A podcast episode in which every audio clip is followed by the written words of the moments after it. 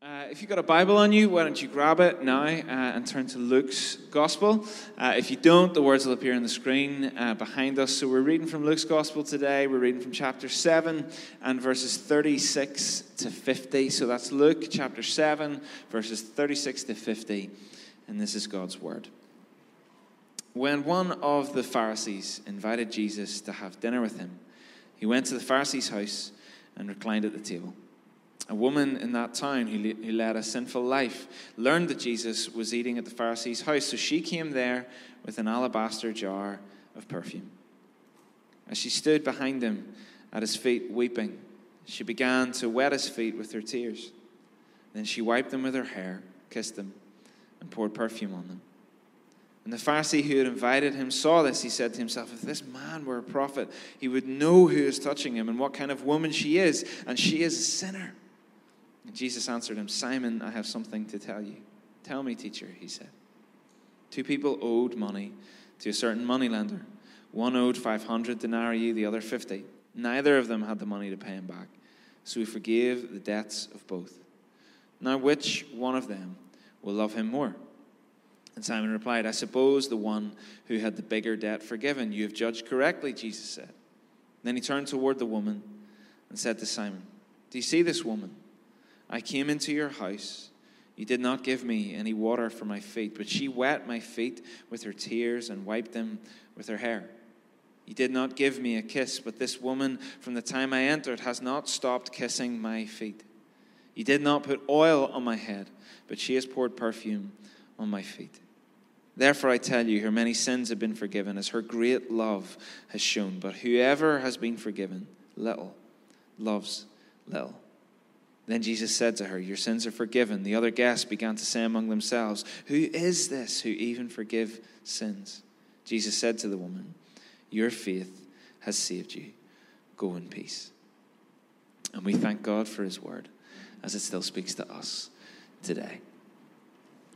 So we're into the fifth week of our series called The Kingdom of Heaven is Like. And here in the church, okay, we spend so much time talking about the kingdom and yet not a lot of time trying to really dig in to what that might mean for our lives, right? It's the topic on Jesus' lips so often when he speaks, and when he chooses to try and help us to understand it, he uses pictures. He uses stories. He uses parables. And so over these last number of weeks, we've been dropping in to these little short stories. And for the next few weeks, we're going to be continuing to do the same as we seek to see the kingdom break through in our lives, in our workplaces, in our friendship circles, and in this city. And I wonder if you've ever been this morning. I wonder if you've ever been to an art gallery or an exhibition of some description with some friends before, right? And I wonder whenever you've went, if you've ever noticed how different people look at the art. Okay, I, I've found myself uh, doing this before. We went to the Tate Modern uh, a couple of summers ago, and I'm just always struck when I get there, right? Maybe I'm kind of missing the point, right, to go to an art gallery and watch what people do, right? But I end up going, right? And, and often in places like the Tate Modern, it's like big things, like big experiential kind of things, right? And I'm always struck when you get there, not necessarily by the art, but how people respond to the art, right? You see, on one hand, there's people that like to stand back and take it all in, you know, the people that are kind of like sort of thing, right? They're, it's like they're, you know, they like to stand back and view the whole thing as one big piece and then think about like how it makes them feel and how it speaks to them, you know? I, I was really struck like that whenever we went to the Sagrada Familia in Barcelona, and it's like there's just so much of it. It's like impossible to take in. Like every aspect of the place is beautiful. There's, there's just so much going on. The only thing that I was able to do was kind of to step back and look at this thing and just kind of think about what that made me feel. In fact, my reaction was the one, as, as you walk out from the Sagrada Familia around into one of the other sections, there's these two massive kind of doors, and they have, they have these inscriptions in many languages with little gold bits highlighted. And the little gold bits that are highlighted say, thank you, Jesus. And that's precisely how I felt in front of that massive sculpture. The building is just one big work of art. See, some people step back and they like to take it all in.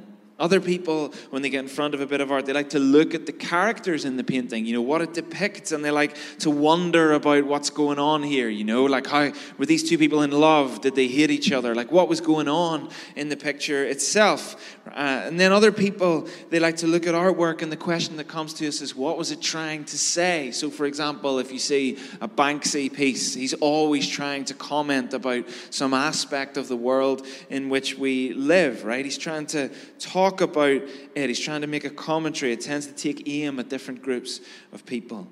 And there and there are people who like to get right up close to these bits of art, right? The sorts of people that would start scratching it if they were allowed, right? My friend Craig was one of those really annoying people that would have done exactly that. Like when he got in front of something like that, his first question was not, wow, look at how beautiful it is, or like, I wonder what the characters are doing. I, you know, his big picture was not that. His big question was, how did they do it? It was like, it was never able to be shut off. All he ever wondered was, how did they do that? What was the skill involved in creating that piece of art? Or you can be like me in the Tate Modern and walk downstairs to the children's uh, play area and find that it was much more at your level, right? That was kind of how I found the Tate Modern. And as we come to this passage today, right, in this short parable, I wonder which perspective you come at as you look at it. Because it's a picture, right? Luke is painting a picture. And I wonder what way you come at it today. I wonder if you come at it and, you, and kind of the thing on your heart, the questions, the comments that you build inside, or to come at it and look at the whole picture of forgiveness and all of that that's going on in the passage, and how that is a parallel to what Jesus has done for us. Or maybe you could read it and think, you know, what was Luke trying to say that maybe some of the other gospel writers weren't trying to say? What was on his heart as he watched those events all of those years ago? Who did he want to hear it, right? Or you could let the interplay of the main characters be your focus. Or maybe like me in the Tate Modern, you could just let it pass you by. What is it you're looking at when you look at a picture like this today? Well, I want to encourage you as you look at it today, no matter which way you feel is maybe your default position, maybe you've never read this parable before, maybe you've read it lots of times and it's just like, well, whatever, you know, it's not one of the big hitters. It's cool, you know, it's, it's passed you by, right? I want to encourage you today to start to look at the people in the picture. I want you to be people that come at it and look at the characters, right? Not the big picture, not the mechanics, not what Luke is trying to say. Look at the characters today. You see, there are three main characters. There's Simon, a Pharisee, there is an unnamed woman, and there is Jesus. And they're the ones that this whole incident revolves around. In many ways, the parable strikes us as a secondary feature to the incident that goes on between the three of them. It is the, the heart of this passage today, these three people. And the thing is, Luke paints a vivid picture, right? For example, he notes that Jesus is reclined at the table. Now, this might sound quite strange, but this was the traditional way in that world for you to come to a dinner at a dinner party, right? So whenever you arrived, your feet would be dirty because the roads were dusty. And so what happened was they didn't sit as we sit with our like feet underneath the table. They like reclined with their head towards the table, but their feet away from the table. And now every time I go to somebody's house, I'm going to ask that they bring out the chaise longue, right? I will only eat with my head towards the table, right? But that's how they did it in that day. So whenever you read the passage, and you might think, well, how did this woman end up coming and washing his feet, right? She must have been like beneath the table or doing something strange. That's not how it happened. His head was towards the table. His feet were away from the table. Luke obviously wants to preserve the detail of what's going on. And yet even in the detail, we still have an unnamed woman. She doesn't have a name. We don't know any more about her, other than the fact that she is an unnamed character. Now, you might be wondering how on earth she got there. I'm really glad you asked that this morning, okay?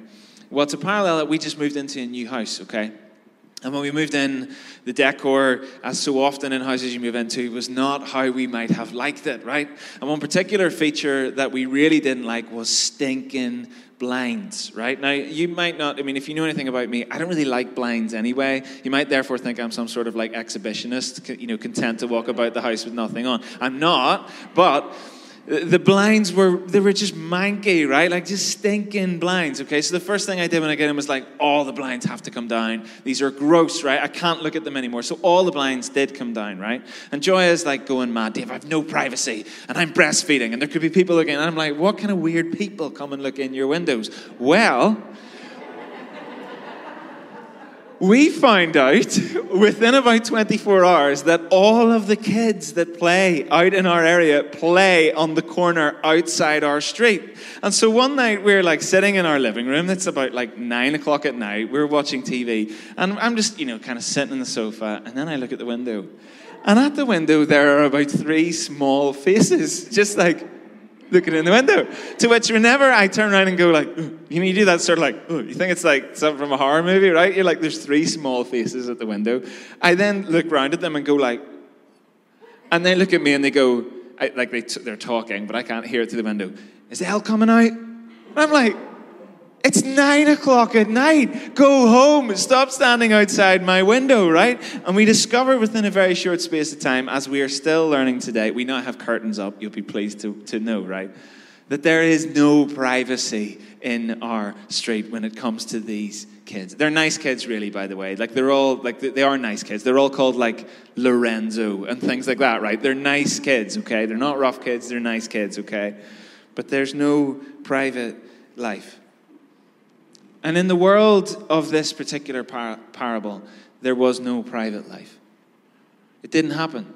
People lived with their door open. It was a common feature in the world of that time. Hospitality was a massive deal. You lived with your door wide open so people could come and go. People could just drop in. People who had need. People who were friends. People who lived around the corner. And it was a society dominated by rules around hospitality. It was just an everyday thing for people to wander into your life.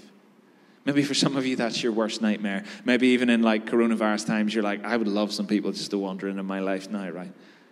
And into this scene, and for us into our lives, wanders this unknown woman and all of the rest that follows. You see, some of the commentators on this passage remark on the similarities with this one uh, where Jesus is anointed by a woman with an alabaster jar of very expensive perfume. And the same happens in both Matthew twenty-six and in Luke fourteen, okay? Both of them have a kind of similar episode, but only Luke includes the parable. And neither of the others have anything like the feel of what goes on here. They don't recount an incident like this. And it's this interaction between the three main characters that takes center stage, okay? And here's the question today. What does it say to us today? How does it speak into your idea of the kingdom? We've been talking about what this is doing in terms of how Jesus is trying to teach into the kingdom. So the right question is to ask, how does this speak into your idea of the kingdom today? See, Jesus is constantly pushing us through parables to make up our own mind about who he is and what he's done and what he's came for. He's constantly pushing us not just to hear the story, but to ask him what he is saying to me today. So what is he saying to you today? What's he saying? As we go through the rest of today's service, as you go home from here, as you maybe made notes and you look over them later, as you maybe listen back to a sermon later on, as maybe you never intend to think about this service ever again, what is Jesus saying to you today? Because I think this parable is about two things as it teaches into the kingdom. And it's a parable first about who you see and second about how you respond. The first thing that this parable is trying to teach about the kingdom is who you see. People say some pretty annoying things, don't they? Bosses, parents, family members, your weird auntie. People say weird things, okay? twenty twenty has had some particularly good ones, right? For example, one personal favorite that I hope I never, ever hear again is, are you on mute? I just hope that is never a feature of my life again, right? Because I hope that Zoom is never a feature of my life ever again, right? Or that classic line that appears on Stephen Nolan every week. With all due respect, Stephen, which is really code for, I'm about to deeply insult you, right? That line, right? It's a classic. As soon as someone uses it, you know what's coming next, right?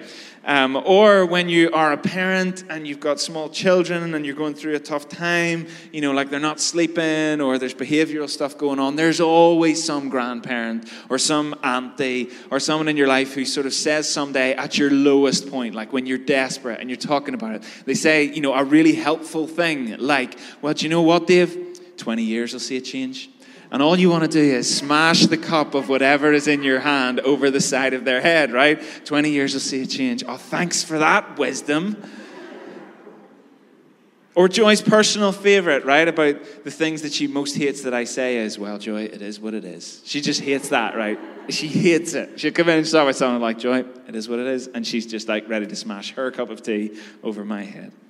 And in there amongst some of the most annoying things, I think, that people say is, I knew that was going to happen, right? Really, you knew it so much that you didn't choose to tell me before it happened, but now you're telling me after. Oh, thanks so much for that. I knew it was going to happen. The thing is, hindsight is a wonderful thing, right?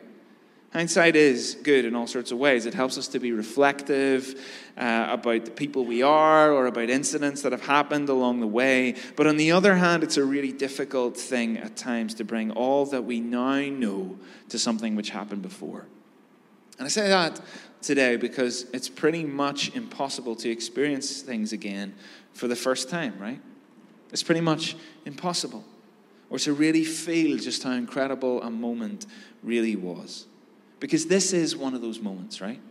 What's happening in this par- parable today is one of those astonishing, incredible moments that the Bible narrates. But the problem is, as a Christian living in the year twenty twenty with hundreds of years of biblical scholarship at our fingertips, right now we're consuming more content than we probably ever have. I'm aware that this is probably the twenty-sixth sermon that you've listened to this week, right? You're nailing all the Christian podcasts and YouTube videos and all of that stuff, right? You're consuming all this content, and all of that has brought us the ability to look at Jesus through a thousand different lenses, which is really good, right? To dig into and explore it in depth and detail and all of that stuff. But then at the same time, it means that moments like this tend to just pass us by.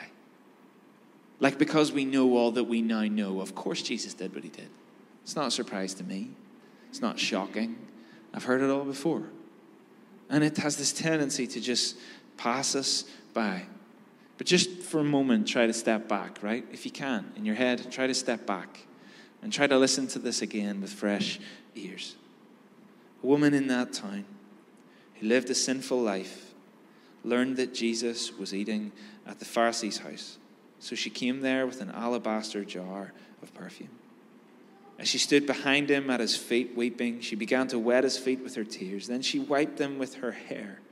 She kissed them. She poured perfume on them.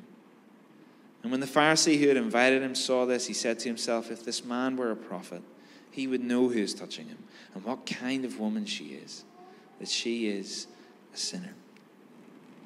You see, in many ways, the focus of this passage is not the parable.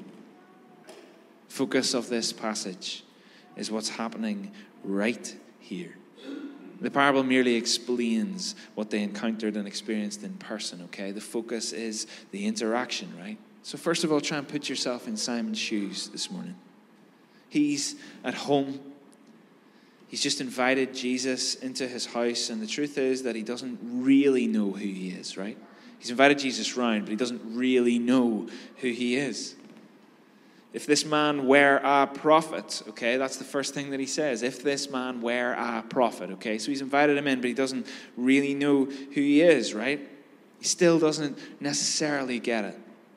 And the thing about Simon is, like so many Pharisees in general, that he is very probably, he very probably did live a better life, a better, in inverted commas, life to lots of the people around him. He very likely was less sinful. He very likely did.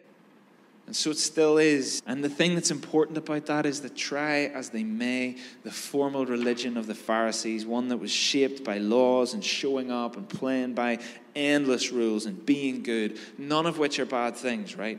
If it had one problem, it was that it had no real answer to the problem of sin. Just being good, just showing up, just playing by the rules. It had no answer to what do you do with sin? What do you do with the depth of the thing that is in you that is bad, that no matter how hard you try to get rid of it and behave your way out of it, it's still there.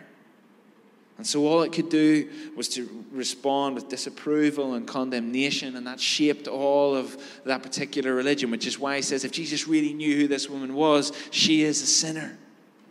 And that's exactly what's happening here. He's asking himself, why doesn't Jesus get it? Jesus doesn't know who she is, what kind of woman she is, what she'd done, what her life looked like. He wouldn't let her anywhere near him. She's a sinner. And yet that's exactly what he does. Look at the passage three times, right? Three times Luke narrates that this unnamed woman is a sinner, right? Verse thirty-seven, verse thirty-nine, verse forty-seven, right? As if to reinforce the point. It's only fourteen verses long, and three times it says this woman is a sinner. And every Pharisee who might have read it or heard the story would have been nodding their heads. Mm-hmm, yep, just right, she was. And yet three times Luke tells us that this Jesus is the forgiver of sins. Verse forty-seven, verse forty-eight, verse forty-nine. Here's what Simon missed that we can't. Yes, this woman had led the sort of life that looked far from God, like with sin and wrong and pain and brokenness. In many ways, her life is all of our lives. But Jesus, this Jesus, is the only one who can do anything about it. And that's exactly why he lets her close. He's the only one.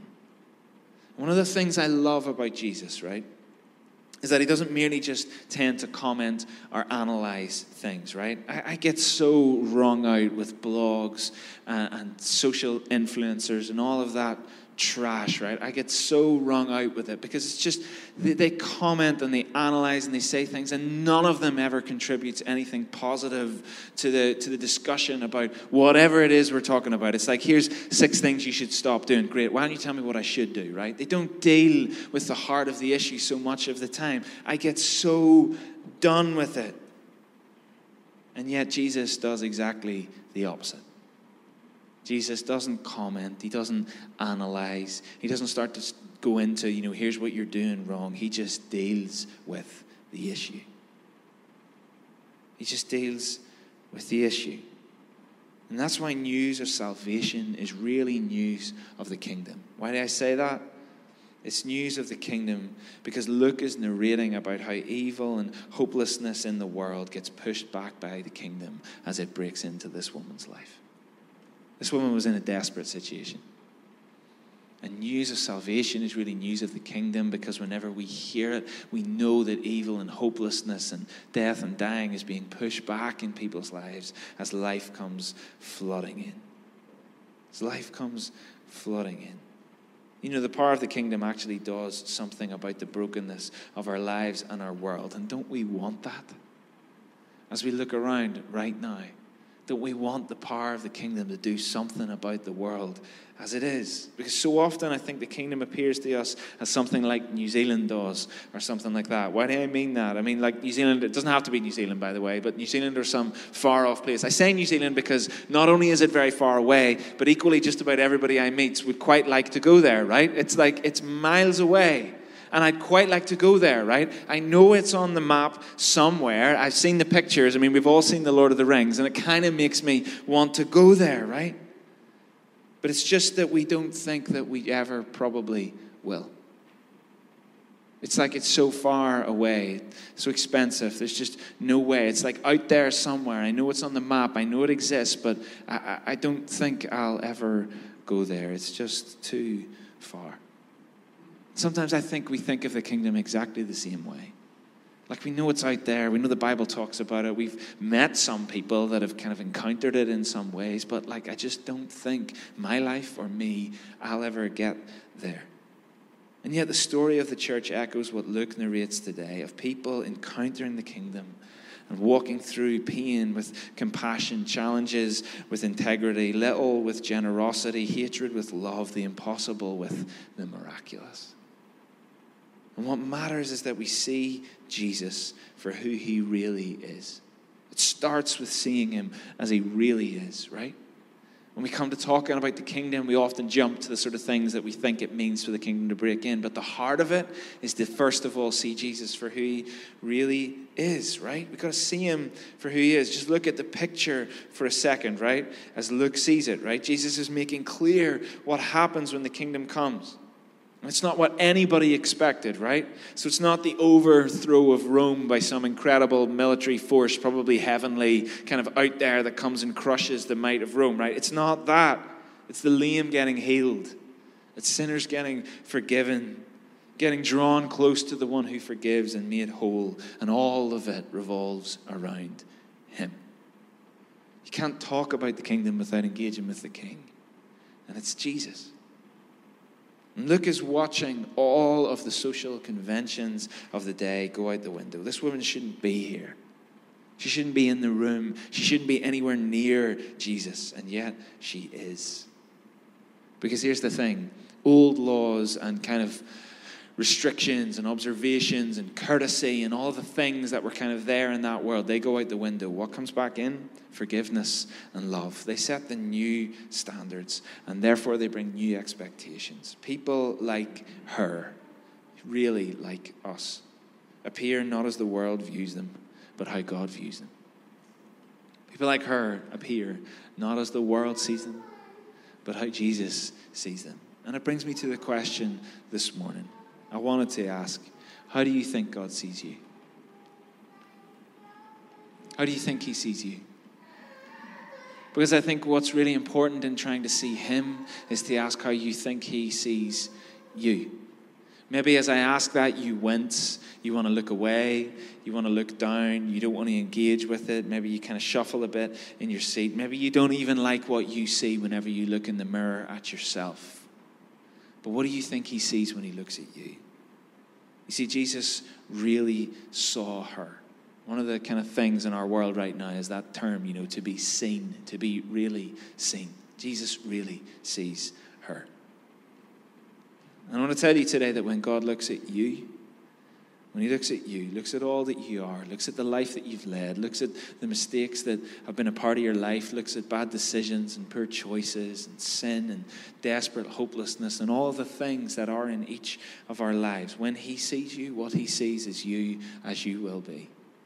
This is what two Corinthians five says. For we are therefore Christ's ambassadors, as though God were making his appeal through us. We implore you on Christ's behalf, be reconciled to God. God made him who had no sin, to be sin for us, so that in him we might become the righteousness of God. Here's the thing. All Simon saw was a prophet. All he saw was a prophet, with a woman fallen at his feet who should never have been there. And all Jesus saw was the kingdom breaking through in a way that changed her life forever. How do you think God sees you? And how do you see him? He's not just a prophet. He's not just some guy that taught well and said nice things thousands of years ago. That's not who he is. You got to deal with him for who he truly is if we're going to ask questions about what the kingdom means for our lives, for our situations, for this city. What do you see when you look at Jesus? We need to see him for who he is. Because when we do, it changes how we respond. The first thing this passage is about is who you see. The second thing is how we respond. This is what it says in verses forty to fifty. Jesus answered him, Simon, I have something to tell you. Tell me, teacher, he said. Two people owed money to a certain moneylender. One owed him five hundred denarii, the other fifty. Neither of them had the money to pay him back. Uh, so he forgave the debts to both. Now which of them will love him more? Simon replied, I suppose the one who had the bigger debt forgiven. You've judged correctly, Jesus said. Then he turned toward the woman and said to Simon, Do you see this woman? I came into your house. You didn't give me any water for my feet, but she wet my feet with her tears and wiped them with her hair.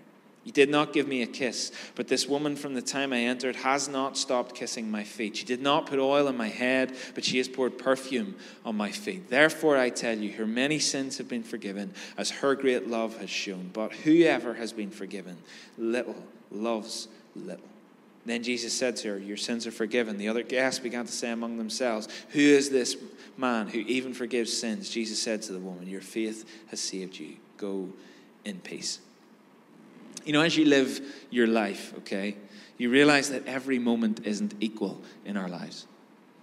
You realize that life really is a series of moments joined up, but that all of those moments, right, all of them aren't equal. Some of them are more important, more valuable than others, okay? Things that you go through, incidents, opportunities, things you do and things that happen to you, right? Some of them are more important. And really the, the question becomes not just what happens, but what you're going to do with them, right? What you do after that moment will have a huge bearing on the rest of your life.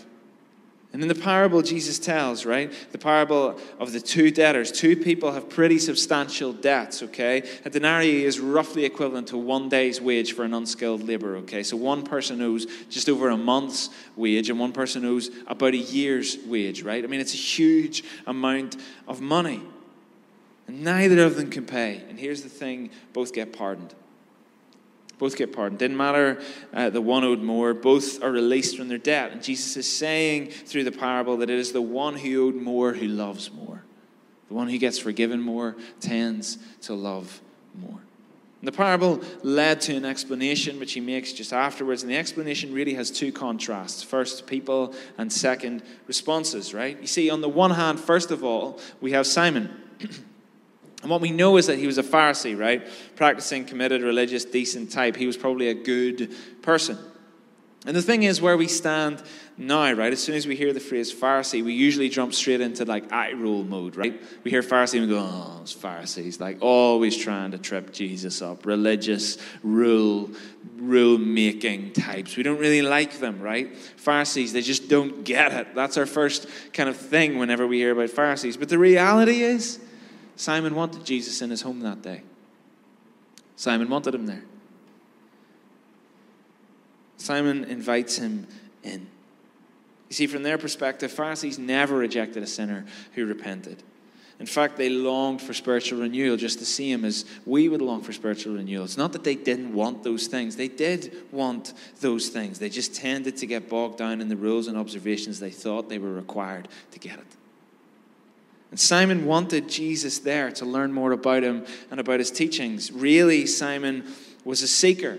And he invited Jesus into his home that day out of curiosity, right? It's likely that in the original context, Simon wouldn't have been viewed through negative eyes. Not the negative eyes that we view him with now. It's likely when this story was written, he would have been viewed in quite a positive light for what happened that day. He would have been viewed positively. Genuine interest had led him there. One commentator suggests that all of this interaction happened as it was most likely a Sabbath, okay? It probably happened in this way because it was the Sabbath.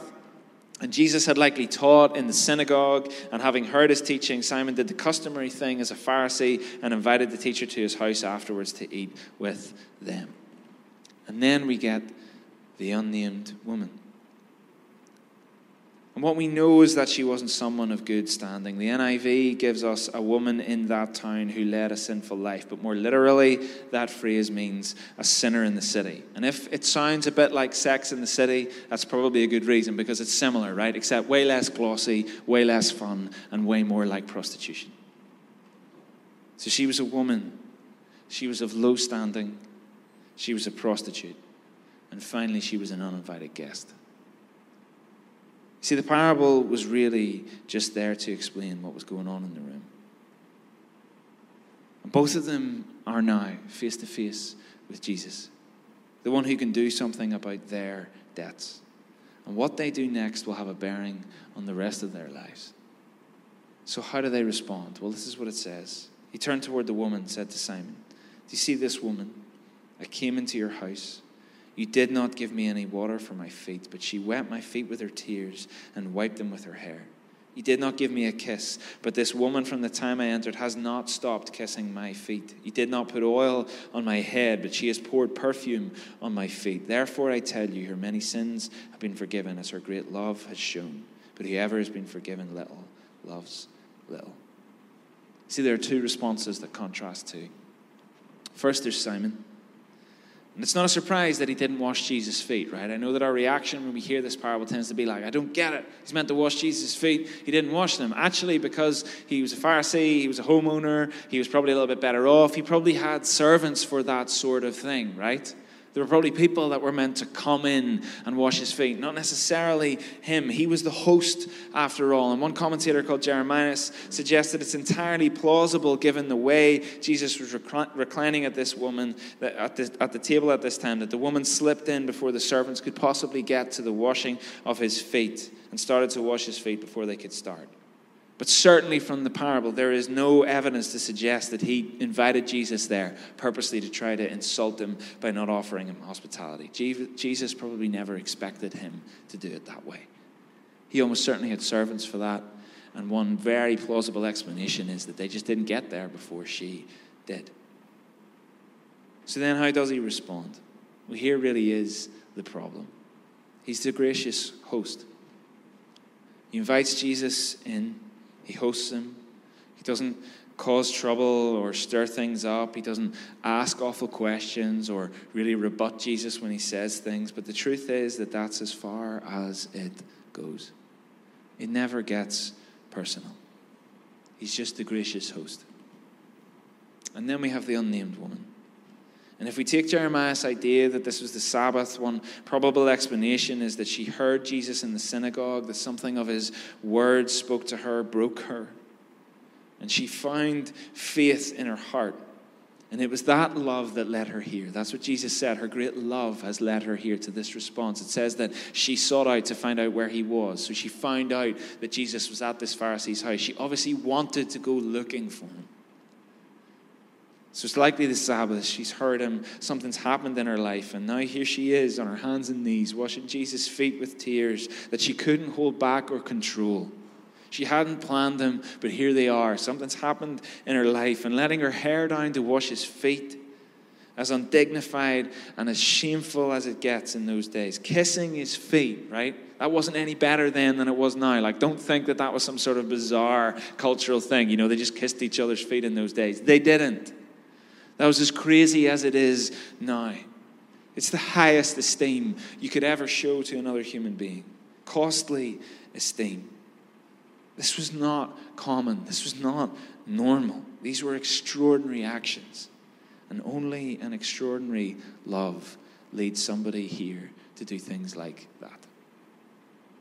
And then we have the third person, because we can't avoid him either. And we can't avoid him now either, because he was in that room as he's in this room, and it's Jesus. And you know the extraordinary thing about what Jesus does in that day? The extraordinary thing about him is that he lets her. The extraordinary thing is that he lets her.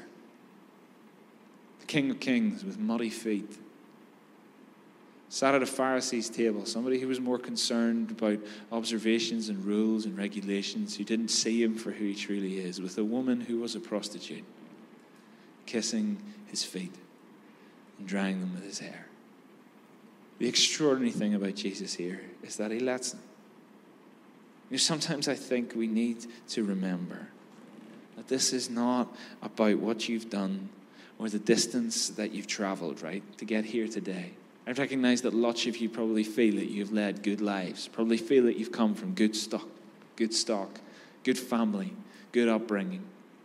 Probably feel that you haven't led some like mad worldly life, and Jesus came in and disrupted it and like turned it round, and it's totally different, and now you're here and you're standing in that sort of grace. You probably feel like me that your testimony in some ways is, is a matter of like good things happening. You found faith in Jesus. It made sense to you. You gave your life to him. But really before it, you weren't that bad, right? And so in lots of senses, when that happens to you, you have quite a low view of sin in the sense that it's like, well, I'm not such a bad person. But ironically, a lot of the time, you condemn sin in other people whenever you see it. And the problem with that is that it becomes about the distance that you have or you haven't traveled, right? And the issue is then that it becomes shallow in you. It's not about what you've done. It's not about the distance that you've traveled or you've not traveled. It's about the depth that you let grace plumb in your life. It's about the depth that you're willing to let God interact with who you really are. Why do I say that? I say that because otherwise we just become the gracious host to Jesus in our lives. We are less like the unnamed woman. Just all out. Just let loose. Just untamed. Crying because she can't hold it back. doing something she probably never dreamed she'd do. She just threw herself at his feet and the rest happened. We're less like that and more like the gracious host. More like the person that invites him in, that wants him to be there because you're curious, invites him into your life. You host him, you let him speak, and we do it because we're genuinely interested. But then he's here, right? He's face to face. You could ask questions like you do today. What do you see? What do you do about him? And we never really let him get truly personal with our lives. And we just end up playing out the role of the gracious host. What, which one are you going to be today? Which one are you? Are you the gracious host? Or are you the person just throwing yourself at his feet? How will you respond? I'm going to ask Hannah and um, Jillian to come back up just as we, um, we kind of close out today's service. And I just think that Jesus doesn't let you away with it today, right? And I don't want to let you or me away with it either, especially as we go through this service, this series that we've been in, right? I don't think that we get let off the hook because Jesus never does. He's always pushing. He's always causing for reaction and response. He's never just saying things that, so that you can come away from a Sunday and say the sorts of things that people say after Sundays like, that was a lovely sermon, right? That's not what Jesus does. He's constantly pushing so that you have to ask yourself, who is he to you? Who is he? And you need to answer that today, because then you need to ask yourself, how will I respond? Because if he is who he says he is, if he is that Jesus, right, then what am I going to do about it? I realize that I've told this little extract um, from a book before, but um, I was prepping through the week, and I just felt like the Lord spoke to me that it was for somebody today. So I'm going to do it anyway, even if it's for one of you, whether you're in the room or whether you're tuning in in some bedroom somewhere, right? Because I think it illustrates exactly what is going on here and exactly how we should respond. And the story's told, okay, um, years ago about Abraham Lincoln and about him visiting a slave auction years before he rose to prominence and became the president of the United States of America. According to the legend, and it probably is legend, it may be true, it may not be true, right? But it's a cracker story either way. I hope it's true. According to the legend, he stood at the back of the auction and he noticed the atmosphere change, right, as a number of slave girls were paraded through the room. And it was abundantly clear at that time what was going to happen to those slave girls after the auction had finished. And this is how the legend goes, right? The first slave girl was auctioned and the bids flooded in. Each bid, men cheered. Lincoln was repulsed by what he saw. From the back of the room, he loudly offered his bid, silencing the crowd in the process. His bid went well beyond what the slave girl was worth and well beyond what anybody else could afford. The crowd was stunned. What kind of man would pay that amount of money for a slave girl? It made no sense. The slave girl looked terrified, frightened at the prospect of what such a matter would do. The auctioneer closed the bids and pointed the slave girl in the direction of her new master. She made her way to the back of the room with every eye fastened on her. As she approached Lincoln, he looked her in the eye and simply said, "Young lady, you are free." The crowd leaned in, totally perplexed. She asked what his words meant. "It means you are free," he responded. "Does that mean," she said, "that I can say whatever I want to say?" Lincoln said, "Yes, my dear, you can say whatever you want to say." "Does that mean," she asked, "that I can be whatever I want to be?" "Yes," Lincoln replied, "you can be whatever you want to be." "Does that mean I can go wherever I want to go?" "Yes," he replied, "you can go wherever you want to go."